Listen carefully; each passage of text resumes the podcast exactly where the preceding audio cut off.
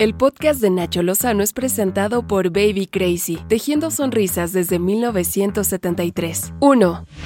El Laboratorio de Genética de la Universidad de Innsbruck, en Austria, confirmó que los restos enviados para su análisis corresponden a uno de los 43 normalistas de Ayotzinapa desaparecidos en Iguala Guerrero en 2014. Se trata de Yoshivani Guerrero de la Cruz. Vidulfo Rosales, el abogado de los padres de los normalistas, confirmó que una de las vértebras halladas en la barranca de la carnicería en Cocula corresponde a este estudiante. Escuche. Los resultados que hay de esos restos es eh, una identificación positiva a un estudiante se trata del estudiante el normalista Yoshibani Guerrero de la Cruz.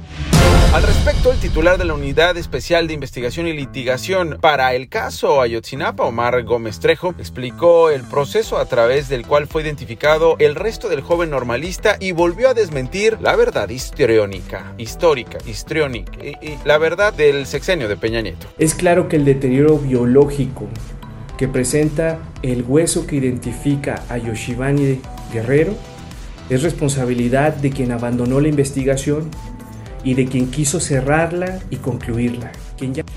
El equipo argentino de antropología forense respaldó los resultados. Además, informó que seguirá trabajando junto a las familias de los 43 normalistas desaparecidos, sus representantes legales y la unidad especial para el caso Ayotzinapa de la Fiscalía General de la República para así llegar a la verdad de lo ocurrido. En dos años de investigación de la Fiscalía General, encabezada por Alejandro Gertzmanero, ya se identificaron los restos de dos normalistas, Yoshibani, del que le contaba, y Cristian Alfonso Rodríguez Telumbre. 2.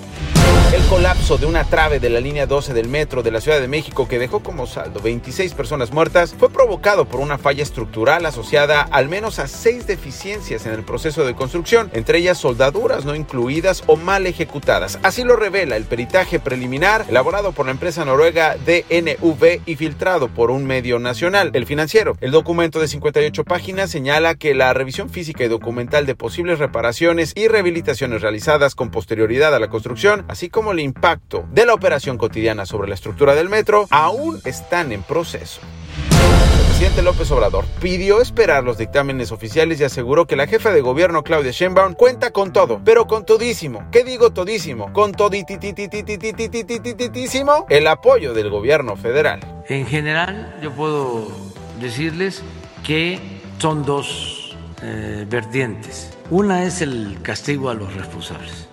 quienes este, resulten responsables. Y la otra tiene que ver con la construcción de la línea y la rehabilitación en la mañanera, la directora de la Lotería Nacional, Margarita González, habló sobre el hackeo que sufrió la institución. Hubo un hackeo 14 de mayo y eh, aprovecho para agradecer a Gobierno Digital que de inmediato tomó cartas en el asunto junto con agentes de sistemas de la Lotería, la Policía Cibernética y se controló de inmediato. Estos son hackeadores internacionales que se meten a diferentes empresas en, en el mundo y hackean la información. En el caso de Lotería, sacaron información básicamente administrativa. ¿Tu nombre completo? José Antonio Yepes Ortiz. ¿Cuántos años tienes? 40 cumplí. 40 años, ¿cuándo naciste? 23 de julio del 80. Así fue como José Antonio Yepes Ortiz el Marro fue capturado por las autoridades de Guanajuato el 2 de agosto del año pasado. Este miércoles la Fiscalía General del Estado consiguió su vinculación a proceso por el delito de homicidio en grado de tentativa. El Departamento de Justicia de los Estados Unidos identificó al cártel Jalisco Nueva Generación liderado por Nemesio Ceguera Cervantes, alias El Mencho, como el cártel mejor armado de México y de los más peligrosos del mundo. 4. El secretario de Relaciones Exteriores, Marcelo Ebrard, se reunió con Alejandro Mayorkas, el secretario de Seguridad Nacional de la Unión Americana, y coincidieron en facilitar el comercio, turismo y viajes entre ambas naciones. Además, el canciller mexicano comentó que la República Mexicana tiene previsto acelerar la vacunación contra el COVID-19 en la frontera norte para alcanzar la normalidad lo más pronto posible. El demócrata Ken Salazar fue nominado por el presidente Joe Biden como embajador de la Unión Americana en México. Salazar fue secretario del Departamento del Interior estadounidense de 2009 al 2013 durante la administración de Barack Obama. Desde México, Mallorcas habló sobre la nominación.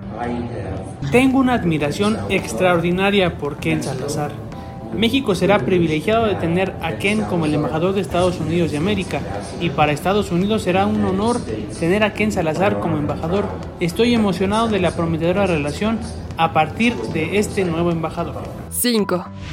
El presidente de los Estados Unidos de América, Joe Biden, y de Rusia, Vladimir Putin, iniciaron hoy una cumbre en Ginebra, Suiza. Los mandatarios fueron recibidos por el presidente de ese país, Guy Parmelin, que les deseó suerte en esta reunión. Los temas de controversia sobre Ucrania, Bielorrusia, los derechos humanos, el control de armas, los ataques informáticos y la desinformación en línea. Temazos. Y van a hablar de que se odian, van a hablar de que Joe Biden lo llamó killer, asesino, y que Vladimir Putin es un lindo presidente. Estas fueron las cinco notas más relevantes del día con Nacho Lozano, presentado por Baby Crazy, tejiendo sonrisas desde 1973.